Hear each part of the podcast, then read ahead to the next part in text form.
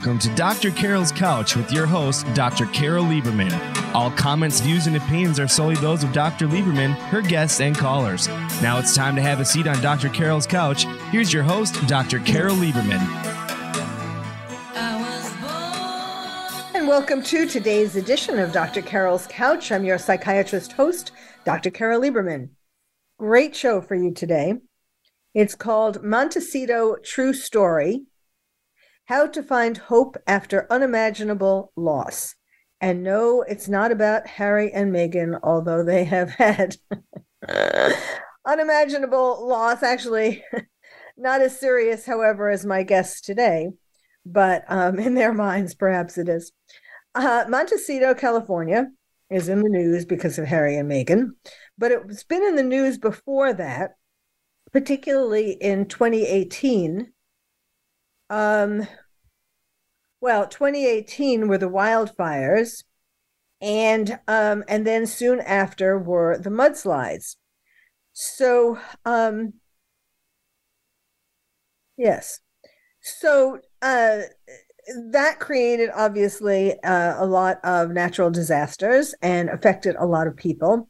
And my guest today, Kim Cantin, is the author of a book called Where Yellow Flowers Bloom a true story of hope through unimaginable loss. And this is her story, uh, a, a, really shocking uh, t- tragedy, but she has made um, flowers out of out of the, the devastating hillside that once was her home. So, um, welcome to the show, Kim. Thank you, Dr. Carol. It's nice to be here. Let me just give you a little um, background for Kim, but I really want to let her tell her own story. Um, I'll just say that, in a sense, her story began at age 11 when she lived in Canada and had um, to deal with the Canadian snow, deep, deep Canadian snow. And then she moved to Southern California, Montecito. And, um, it, you know, it was a big adaptation. And the things that she learned during this move helped her to get through the tragedy that she uh, sustained through the natural disaster. But of course, you know, uh, moving to another town, even though it's snow is the beach of, of California is quite different than Canadian snow. Um, still is no no. It helped her, but it was no um, nothing compared to what she had to go through after the wildfires and the mudslides and the loss in her family. So, welcome to the show, Kim. I'll just let you, you know, it's better, it's better coming out of okay. than my trying to paraphrase your story.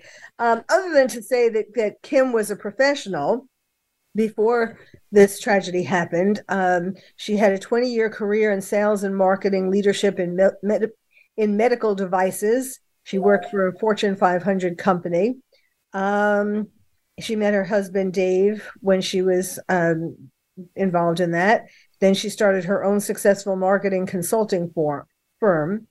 Um, and she was the director, senior director of marketing for Teleflex Urology. I mean, she she's had a very professional, hardworking, busy career before this tragedy struck. So take mm-hmm. it away. Okay, so um, first I'll just kind of cover what happened, right? So there was the um, in December of 2017, um, there was a fire that broke out called the Thomas Fire, and it was in Ventura. And um, it was roaring at a pretty great pace. And there were about three uh, fire evacuations because um, with the winds blowing, it was heading more toward Montecito. And I remember my husband had been on some business trips. And we looked out the front window um, and he was getting ready to go to Europe again. And he says, Kim, there's no way it's going to get here. But if it does, go to your friend's house. And um, so we were pretty, you know, fatigued with the fire evacuations. It was a Christmas like no other, holidays with no other, because everything was closed with stores being closed, restaurants closed. People were gone out of the town. There was ash covering everything when you got back.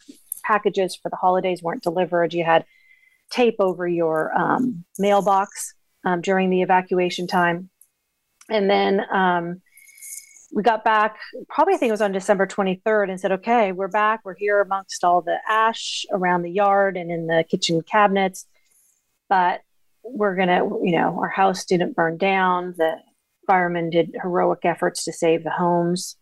And um, then in the um, little over the first week of january um, they were predicting some heavier rain and we always um, were watching the news and the aware and beware, aware and beware um, alerts on our phone that were linked.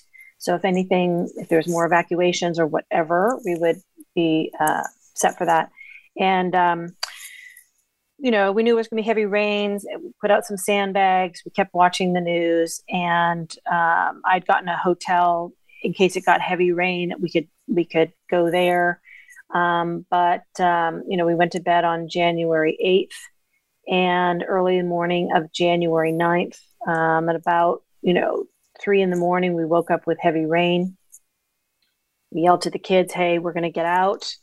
Uh, my husband went to check on the, the yard and said it's really coming down. There's, you know, some water in our, our garage already. And um, before we could make it out, um, the water um, roared in and it really obliterated our house with our family in it. Like, um, it was one, a, like one sheet of rain or a few sheets of rain? Um, it was really a um, unusual heavy downpour. But if you can imagine, the hillsides had been burned. So there was no foliage. So there was boulders and debris up there that weren't being um, held securely to the ground. So it was a perfect storm that when we got that much intense rain over a short period to uh, a mountainside that was having no foliage, um, a piece of the mountain came down and um, debris was coming down. Big, massive 100, 100 year old trees were coming down. Boulders the size of cars were coming down, roaring down into the creek. And across our lane, um, across a couple houses, um, there was the creek and there was a, a, a turn in the creek. And what I think happened is it was getting so jammed up, it couldn't make the turn. And so a neighbor saw what we didn't see because we were in the house a 30 foot wave of mud and debris came crashing down our house. And we were one of the epicenters of the tragedy. And it just was gone. Wow.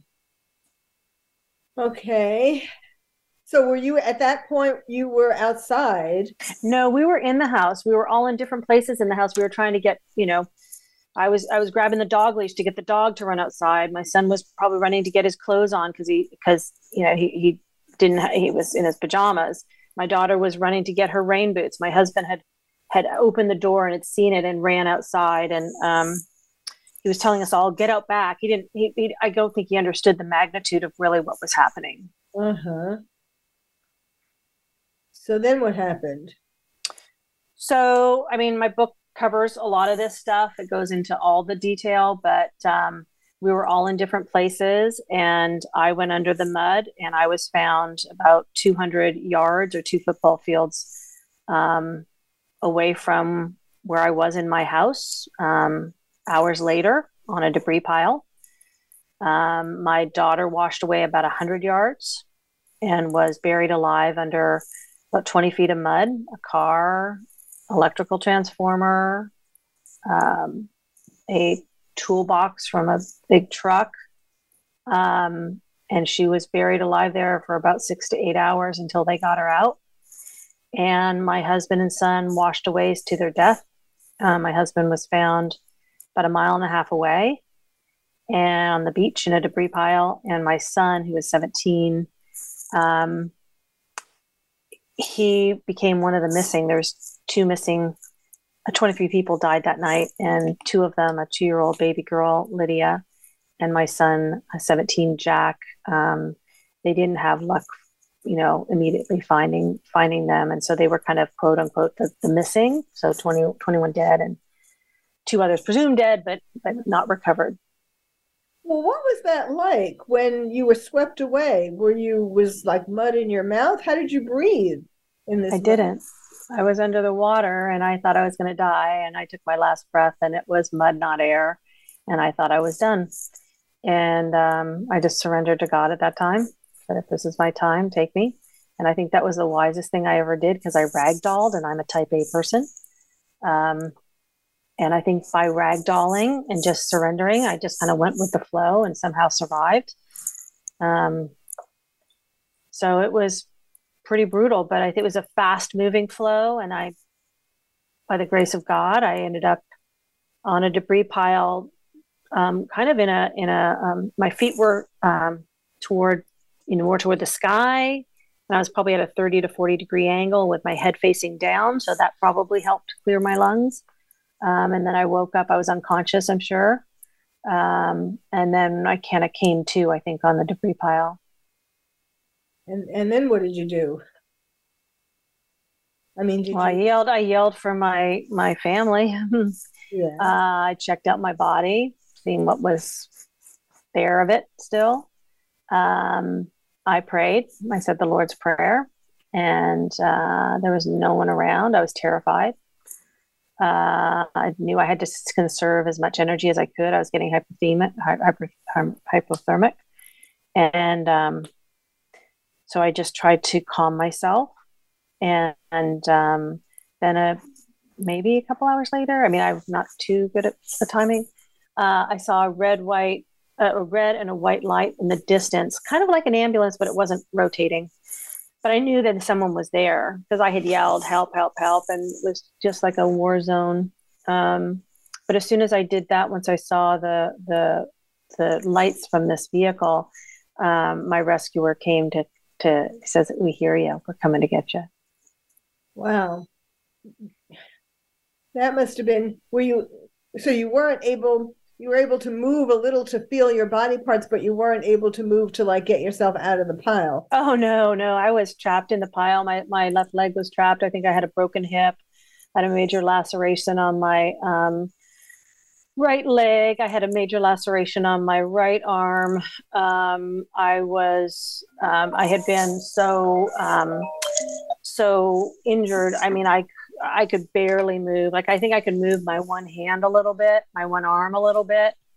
Um, but yeah, I just couldn't. I was just, I was really injured. That must have been such a terrifying feeling. It's almost like being buried alive. I mean, did you think of that? Did it feel like? Did you think to yourself, "This must be what it feels like to be buried alive"? If what I thought was, "This is what it's like to be in Armageddon."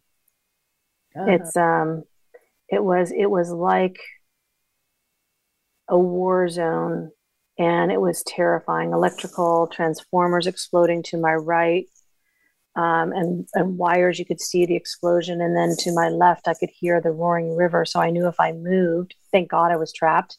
If i moved i wouldn't want to drown in that river of water that was still flowing or get electrocuted. So yeah it was it was it was nothing that um, I mean, Ho- Hollywood ha- would have to do a really good job with special effects to to hmm. to um, show what it was like.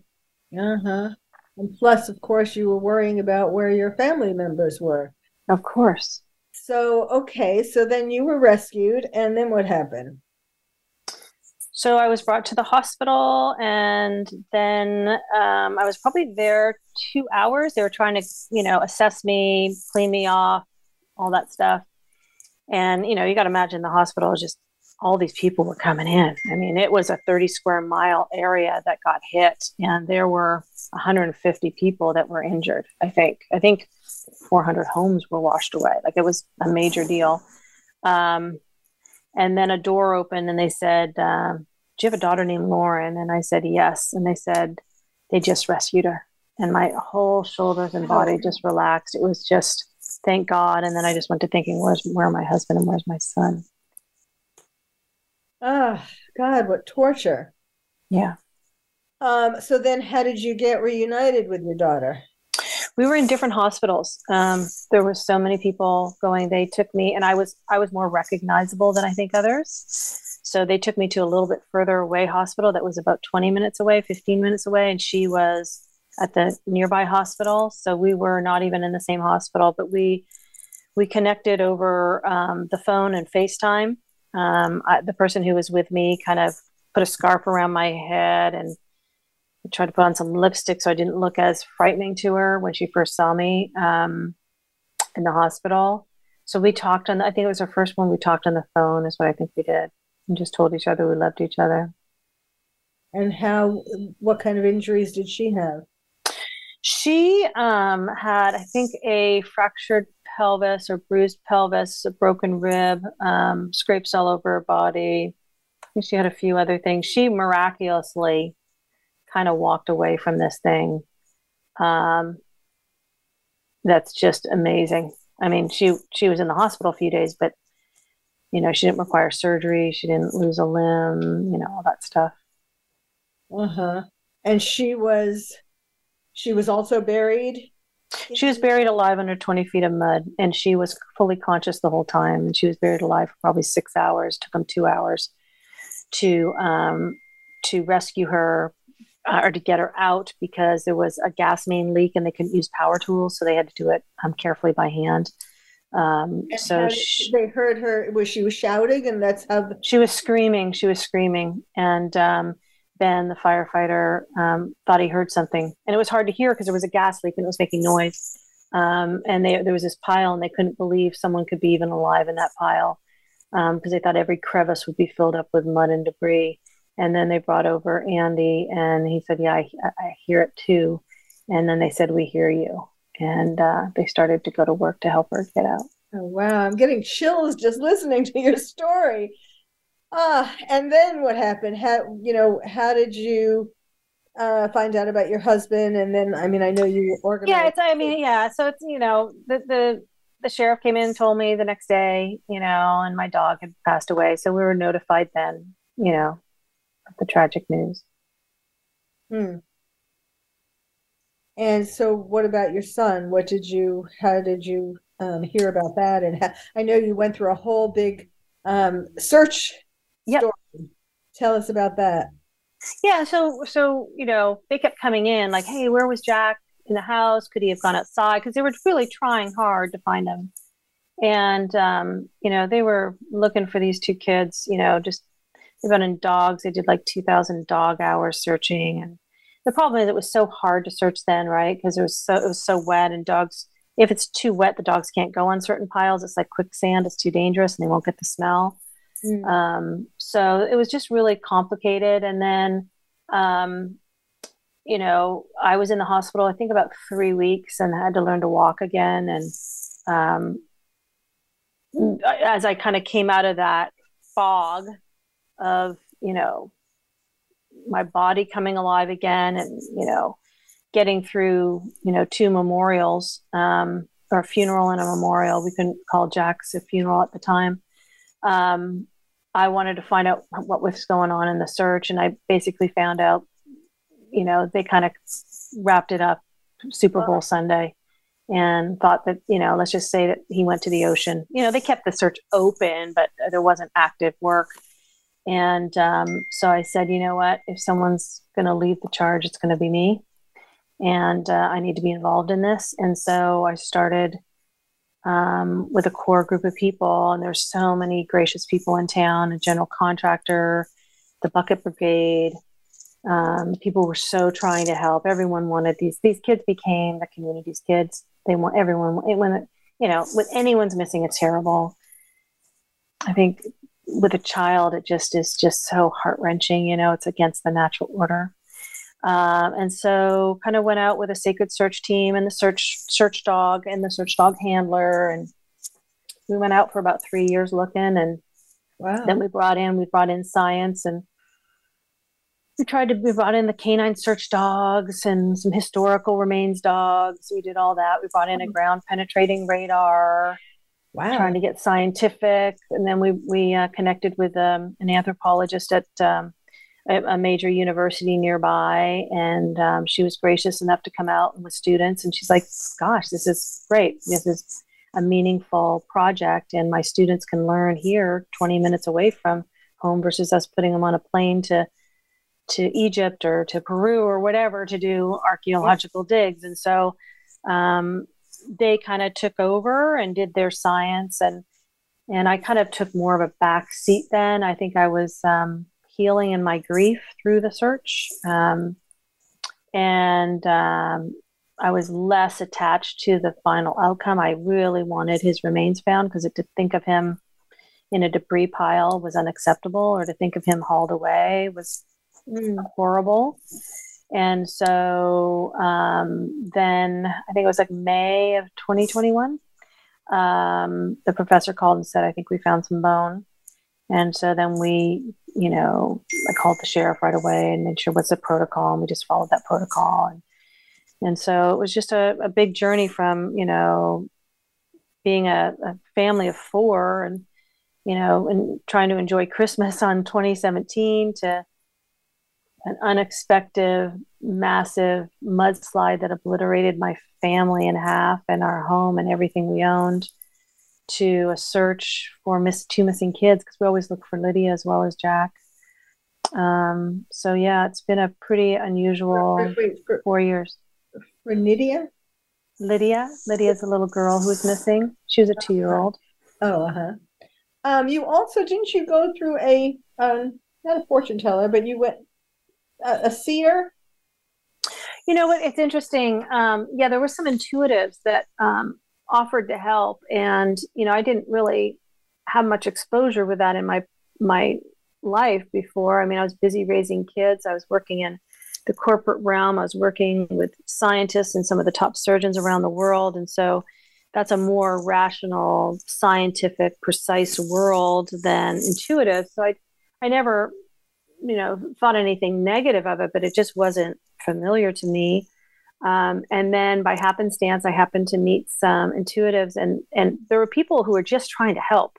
They were they were trying on their own to find these missing kids because it was such a tragic story. And um, i was really cautious. I really only worked with the people who who wouldn't charge me.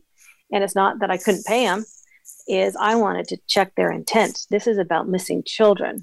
Mm-hmm. And if you can use your talents for good to find missing children, then do so. And um, I was fortunate that um, I had a, you know, some people that really tried to help with some clues. And and you know, I don't think any one thing helped, but I think the mixture of the intuitive clues, uh, I think, did help us. They kept leading us back to the same area. Um, the science, the ground penetrating radar, the anthropology team, archaeological dig, the science that they use there with their special gamma ray laser guns and all the stuff they did there. Um, I don't think any one thing made the difference, but I think it was a combination of everything that, that somehow let us find some of our needle in the haystack. Now this was the this was a team from UC Santa Barbara uh, mm-hmm. who provided the archaeological Mm-hmm. Yeah. Um, uh, you know, I can remember being in an airport. I don't remember which airport, but um, at the time of the mudslides, and um, there were a, there was a group of people who lived in Montecito, and they had just mm. word uh, about what was happening, and they were freaking out, of course, and um, you know, and I was listening because I live near there. And um, but it, it's you know they didn't clearly now that uh, hearing your story clearly they didn't have uh, or they weren't getting at the time um, the full story the magnitude of it. Uh, but it was frightening enough even what they were being able to hear. Um, but you know it's like you remember where you were when this was happening. Mm-hmm, mm-hmm. um, so how so and, and tell us about your daughter.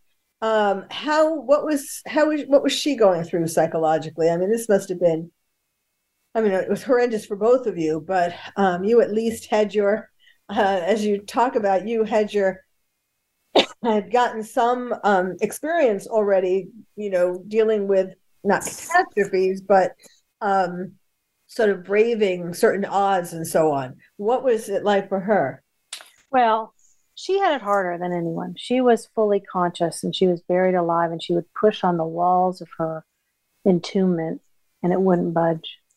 So she didn't know she was dead. And she actually, in my book, she actually tells her full account of exactly how she felt and what happened. Um, she's the strongest person I know. Um, sure there's trauma and she's the strongest person I know. She's working through it. She's engaged and she um, worked to sing afterwards. She's a singer and and she says when she's singing, she really fe- feels her feet on the ground and it's really um, healing for her. So she was able to sing after the mudslide. There's there's um, some pretty strong talent in Santa Barbara, and Kenny Loggins came to sing with her. Um, she sang with David Foster at the Kick Ass Bash, Katy Perry, um, Brad Paisley at the concert, um, and she? she was 14. Wow. Yeah, she sang on Ellen. Um, yeah. She's she's pretty pretty amazing, and I think that singing helped to ground her, and it also distracted her probably a bit from everything going on. Um, and she's just working through it and just dedicated to, you know, trauma can do some pretty dramatic things to your to your nervous system and to your your physical body like the book the body keeps the score and and she's you know she's actively working to resolve and work through that stuff. So i'm just again i think she's the strongest person i know on the planet. So did she continue in school and yeah she's a Stan- she's a stanford student so she does pretty well. What is she majoring in? You know what what's nice about that school is they don't make them decide right away. Uh-huh. um, so she's exploring that but she's kind of heading towards psychology which i'm not surprised because she's just so intrigued with it all. mm-hmm. But um, you know and i kind of i'm rooting for singing but whatever she wants to do. Well she'd be a great trauma therapist you know she'd be able to uh... sure she would. she knows what it's like.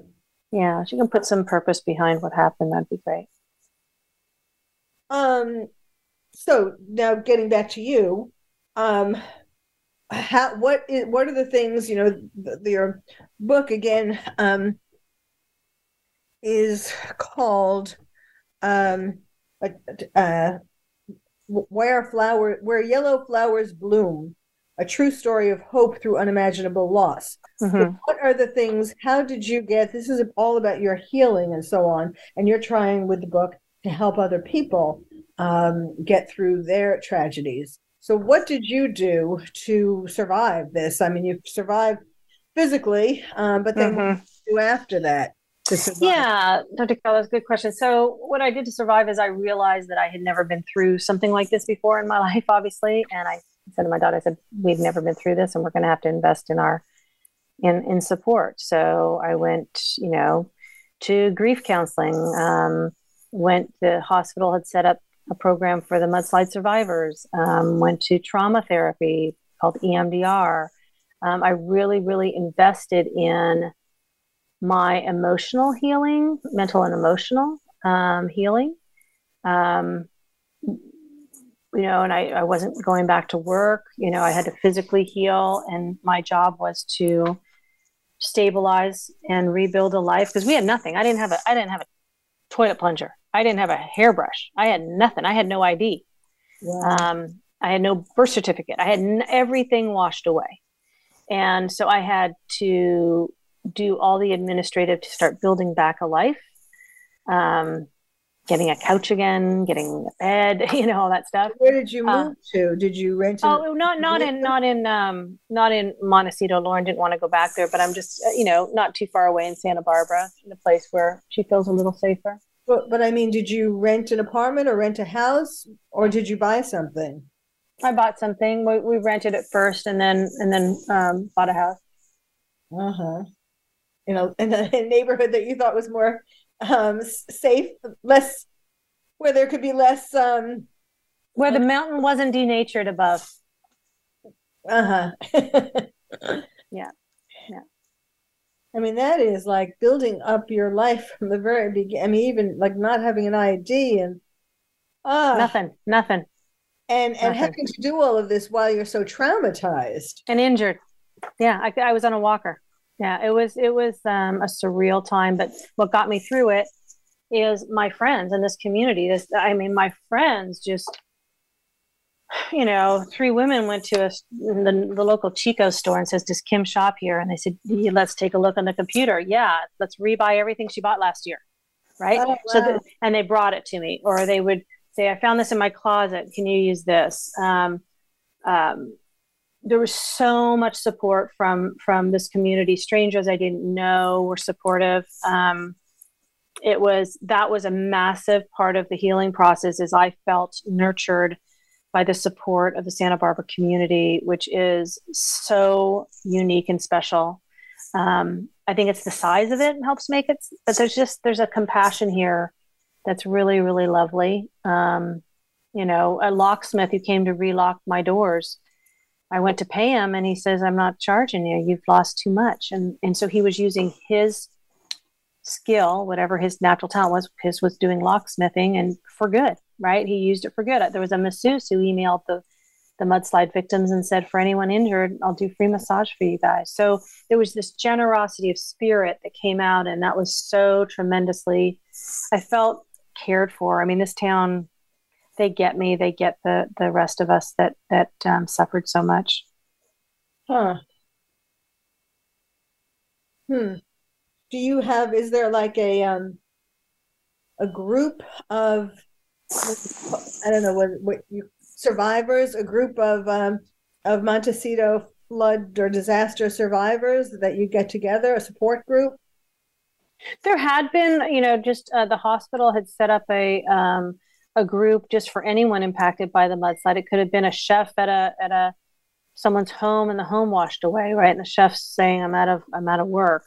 Um, and then then it, then there's the people that like me that lost people, and so it's kind of uh, it was so so valuable. The hospital uh, did obviously great medical care, but they also did setting up these programs for emotional care, and um, yeah, it did kind of evolve. Some of the people that um, had more of an impact than losing their job um, from the mudslide. Um, we're we're a pretty tight knit group. You know, we just we care about each other so much. We get each other. We get what happened. Wow, that's really important. Um, so what kind of have you gone back to any kind of work since then or you know no i, I you know um there's it's been so much to create a life that was obliterated completely in one night um takes time and uh, i wanted to really be a present mom for my daughter in my prior job i would travel and i just knew i couldn't i had to be here for her and I wanted to be here for her. Um, and so my job was was stabilizing for her and and being her mom. And uh, during COVID, then I just started writing the book because we all had a little bit more time on our hands, locked in our houses, and um, so kind of I've shifted into that. And you know, I don't know what's going to happen next. I might do some speaking. You know, people have asked me to speak on this. Uh-huh. Um, I just hope. Look, you you want to what is it? Frankl's book the Purpose of Life, whatever his book, I forget his name, Frankl's the author, says you got to put find purpose behind what happened. And so I hope I, you know, by writing my book, I hope that puts some purpose. I hope it, I hope it lands in the hands of people who could maybe need it the most to benefit from. Um, and, um, you know, see how my life transpires from there.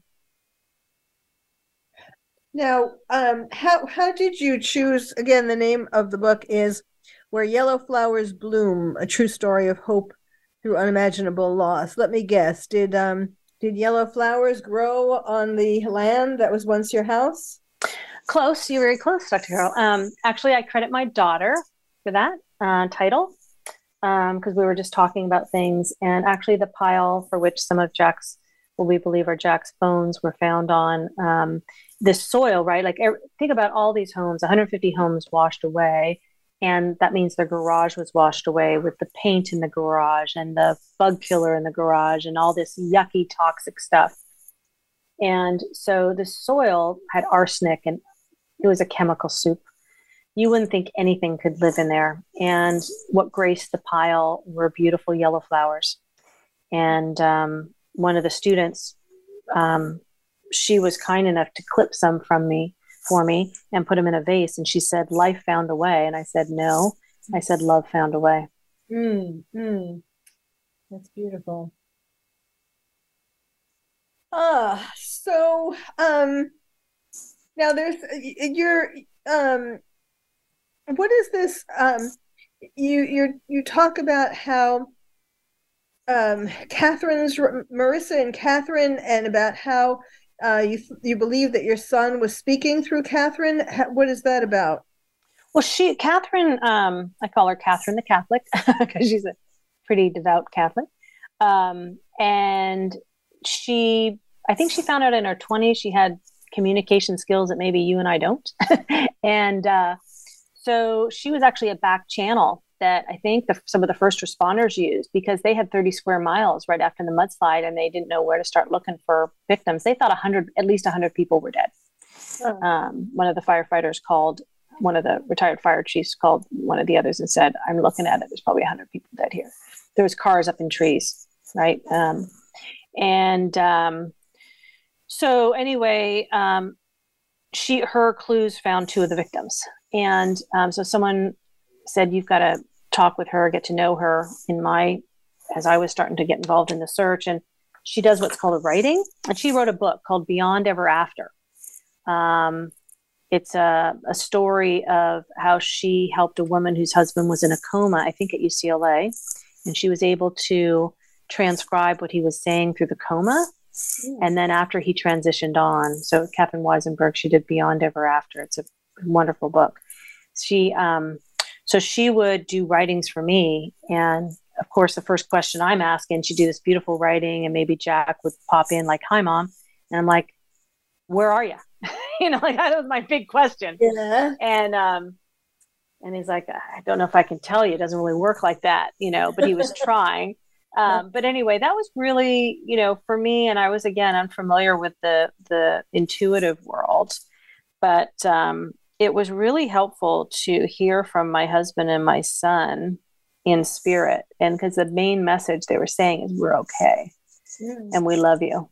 And that was really healing, right? I think they're just at a, at a, at a frequency we can't see, but we're more than our physical bodies. And I think their soul lives on and they're in pure joy. And, and to hear that um, was probably the most significant in my healing right? Because all you want is your loved ones to be okay. Uh huh. You know, it's interesting. Um, you were before this event, you were in the corporate world, mm-hmm. and um, everything was sort of, you know, factual, and and with scientists, medicine, and so on, everything was kind of science and and mm-hmm. and it must have taken a big leap of faith to um to open yourself up to believing you know, uh, like Catherine was, you know, getting. Yeah, a little bit. Uh, yeah, I think, yeah, I was filleted open, right? I was filleted open. I was desperate wanting to find my son. I was in desperate grief. And I think that provides a vulnerability to be open to things that maybe you wouldn't be before. And maybe that's a blessing, right? Mm-hmm. Um, I didn't have the filters. I, I was just like, okay, I'm going to be, you know, explore this. And I was very careful who I let in my world. Yeah. Um, these people I needed as reputable people. And they proved it by, you know, I mean, Catherine worked with the first responders and found two of the victims. And she's, she's a, you know, mom like anyone else and drives her minivan. And she's kind of on under the radar with her thing because she just wants to just help. And, um, so I was very careful who I let in my circle. And I'm a pretty good read of people. You know, I was in sales and marketing. I can read people pretty darn well. And uh, I could sense if they felt safe or not. And so I worked with the people who felt safe. Yes, that's that's also an important lesson because people are so vulnerable when there's a tragedy, and unfortunately, there are people who come in um, for that. Uh huh. Yeah, yeah, I know. Oh, people tried. People tried. Um, okay, what what haven't I what haven't I asked you that you would like to would you would you like to tell something about your um, husband and Jack? Yeah, I mean, my husband. You know, if people want to read the book, it's it's in the book. But I tell some some nice vignettes about my husband and my son. Um, they they I think graduated because they they had done their good works on Earth. Uh, my husband was a you know a very successful executive in medical device, and he also was really involved in the kids activity and became the scoutmaster for the Montecito Boy Scout troop. And it was had dwindled down to two two scouts. You know, there's not as many young kids in, in Montecito, and and when my son, when when he was getting into scouts, some of the moms said, "Will, will you be the scout leader?" And so he said, "Sure." And he really reinvigorated it, in, in, in uh, energized it, and now I think God, I think there's well over twenty, and um, I think thirteen of the young men who started with Dave when he was in the Cub Scouts all became Eagle Scouts, and that's wow. unheard of because only four percent of people scouts get Eagle Scout, and and everyone that worked with Dave, um, I think, in part to honor him and and to you know yes I they know. all became a lot of work a lot of hard it's work. a lot of hard work and um and so he was he he was um, a kind patient man and a very loving husband and i miss him dearly um he was really one of the good guys and um my son I think was an old soul at birth and um, very, uh, very uh, a soul that can connect with people. And he he lived more in his 17 years than many in 80. He started his own community, co-founded his own uh, community service group, Teens on the Scene. Um, teens going out to help in the community, and it expanded to five five high schools, over 200 teen members. Um, and he refurbished a playground at an elementary school that was a Title One school, and he oh. he did all their basketball nets and everything, and repainted the backboards with a great cobalt blue and a dolphin stencil. And the kids came up to him after he did it, and he was only in ninth grade at the time, and oh, wow. he'd worked all all Easter weekend. And a little boy came up and said, "Thank you for making our school pretty again." And um, that's what touched Jack's heart. Um, and he's a big computer gamer. He loved computers and and and his friends loved him. He was just, you know, just a terrific kid. Yes, sounds incredibly special. Doing that at such a by such a young age. Mm-hmm. Well, our time is up uh, in terms of your your time is up, I guess. well, thank you for having me. Come out in the right way because that's okay. I was almost up. Your time being able to be on the show is up. I appreciate it very much. You really are so inspirational. And again, the name of the book is Where Yellow Flowers Bloom A True Story of Hope Through Unimaginable Loss. So, Kim Cantin, I'd like to thank you so much. And I wish you well. And I hope that your book continues to be incredibly successful. And uh, if there's anything I can do for your daughter, if she's interested in psychology, um, as you said, she's. She I'll tell her. I'll tell her. Uh, then let me know. Thank you and, so much. Thanks for having me. And um, to my listeners, I'm going to be continuing for the rest of the show on my own with some a prescription for America. Uh, take daily to increase resilience and decrease stress. And Kim, I will be sending this uh, show to you, so you will you will hear that too. Thank you. I appreciate it. Take care now. Okay, so we'll be right back.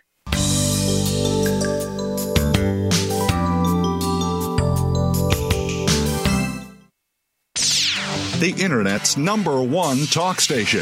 Number one talk station. VoiceAmerica.com. Are you having difficulty coping with these troubled times? Do you want help?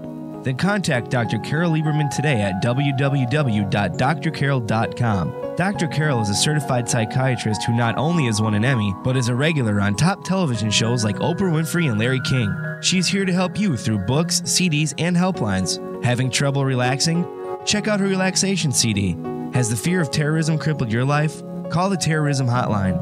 And if you're having trouble with relationships, check out her book, Bad Boys. Dr. Carol wants to help you today, so contact her at www.drcarol.com or for immediate help at 1 900 860 COPE. Get help making sense of these troubled times. www.drcarol.com. Tune into the Voice America Variety channel on the Voice America Talk Radio Network. Voice America Variety broadcasts a diverse array of topics reaching a global community. Our experts come from all walks of life, and the topics they discuss are everything from current events, arts and entertainment, leadership, parenting, relationships, self improvement, career advice, and a variety of other topics. Check us out today. You're sure to find something of interest. Voice America Variety. Talk on today's hot topics. We're with you wherever Alexa and Google are at home, in the car, on your smart TV, and your connected devices. Hey, Alexa. Hey, Google. Play my favorite Voice America podcast on TuneIn. It's just that easy. But make sure you actually mention the name of the podcast show to make it work. Have you become a member yet? Sign up now to become a member of Voice America. It's always free and easy. Plus, you get to take advantage of some great member benefits. Get unlimited access to millions of hours of on demand content across all of our channels. Keep track of your favorite episodes, shows, and hosts in your own customizable library. Find out what shows you might be interested in based on your favorites. Plus, you get insider access with our newsletter. Membership gives you more. Sign up at voiceamerica.com and click register at the top right. Welcome back to Dr. Carol's Couch. If you have a question or comment for Dr. Carol, dial toll free at 1 866 472 5788. Now back to the show. Here's Dr. Carol Lieberman. And welcome back to Dr. Carol's Couch. I'm your psychiatrist host, Dr. Carol Lieberman. We have been talking about um, the book that my guest wrote. Um, and uh, I'm going to continue the theme of the show. Again, the title of the show is Montecito True Story How to Find Hope After Unimaginable Loss. And my guest, Kim Cantin, did an amazing description of uh, the tragedy that she went through and how she basically bloomed again, you know, like the yellow flowers, she and her daughter, despite the loss. So I'd like to continue in that theme and um, tell you, give you some uh, what I call prescription for America. I actually wrote this uh, during COVID to help people survive COVID, but really it would it works for any kind of stress, tragedy. Um, this is something where you have to take care of yourself. You know, in other words, not just in terms of uh, increasing immunity so that you don't get COVID, but as far as keeping yourself healthy so that you can cope with whatever tragedy befalls you, because if you're not healthy, it's a lot harder uh, to do things to redevelop your life. You know, like Kim was talking about when she had to start from nothing, uh, even getting an ID and so on. So if you're not healthy, imagine which, and she did have injuries, of course. Um, so it's really important to to make your that's sort of the base is to make yourself healthy. So here is the prescription for america and it the it's an anagram um, where there are tips for each of the letters of the two words heal myself h-e-a-l myself. Okay so h is for healthy nutritious food. We often reach for comfort food when times are tough that's because we're unconsciously longing for the memories that foods like cook- foods like cookies, chocolate, or pizza stir up. These were the treats our parents gave us as a reward, like when we got an A, or as comfort, like when we lost a game.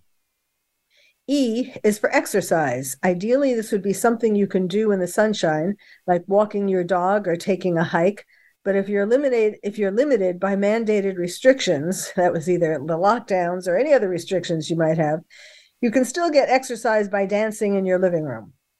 A is for aromatherapy. Different aromas can make you feel different emotions. Lavender, for example, relaxes you. Vanilla can make you feel joyful. Jasmine can relieve depression. You can always uplift your mood by putting aromatherapy candles or flowers around your home. L is for laughter. At least one hour a day of laughter does wonders for your mind and body. You can get this by watching sitcoms or romantic comedies or watching cartoons with your kids. Even Googling jokes or YouTube videos can give you life saving belly laughs. So that's HEAL, H E A L. M is for meditation or calming music. Clearing your mind of worries to quietly meditate brings you back to your inner self. Similarly, listening to calming music interrupts the noisiness of the world. Y is for your choice of vitamins and supplements. A daily vitamin that contains C and D and supplements that contain zinc are especially useful in building your immune system to help fight coronavirus and other germs. S is for sleep. Many of us are having trouble falling asleep, getting enough sleep, or waking up because of nightmares. Nightmares. But it's important to try to get eight hours of sleep a night to stay healthy. E is for engage with friends and family to support each other, even if by telephone or Zoom. It is extremely important to share your worries with others who can offer you support and to feel good about yourself by supporting them. L is for limit your daily intake of gloom and doom. This means not having radio or TV on 24 7 and not doom scrolling on the internet. F is for follow your passion. Even in lockdown, there are opportunities to follow a passion you never had time to do before when you were scurrying around from work to errands to driving kids to school. So it can be a blessing in disguise to finally be able to write that novel, contact an old friend, or read the books stacked up in the corner. So again, that's uh, the the words are heal myself, H E A L, heal myself. Uh, and just to run it down again, H is for healthy, nutritious food. E is for exercise. A is for aromatherapy. L is for laughter. M is for meditation or calming music. Y is for your choice of vitamins and supplements. S is for sleep. E is for engage with friends and family to support each other. L is for limit your daily intake of gloom and doom. And F is for follow your passion. So whether it's COVID or uh, a natural disaster or a man made disaster or any kind of stress, this is what you should do every day. And these are easy things, they don't really cost anything. Um, and uh, this is sort of the basis, uh, the basic things that you should do every day, even when there's no coronavirus or no natural or man made disaster. This is how to keep your body and your mind um, help, healthy which is you know which the if you start with a base of having a healthy body and a healthy mind then you can tackle anything so thank you for listening to dr carol's couch i'm your psychiatrist host dr carol lieberman Thank you for joining us on Dr. Carol's Couch. Join us next week at 1 p.m. Pacific Time for another installment of Dr. Carol's Couch. We'll save you a seat. Thanks again for listening to the preceding program brought to you on the Voice America Variety Channel. For more information about our network and to check out additional show hosts and topics of interest, please visit voice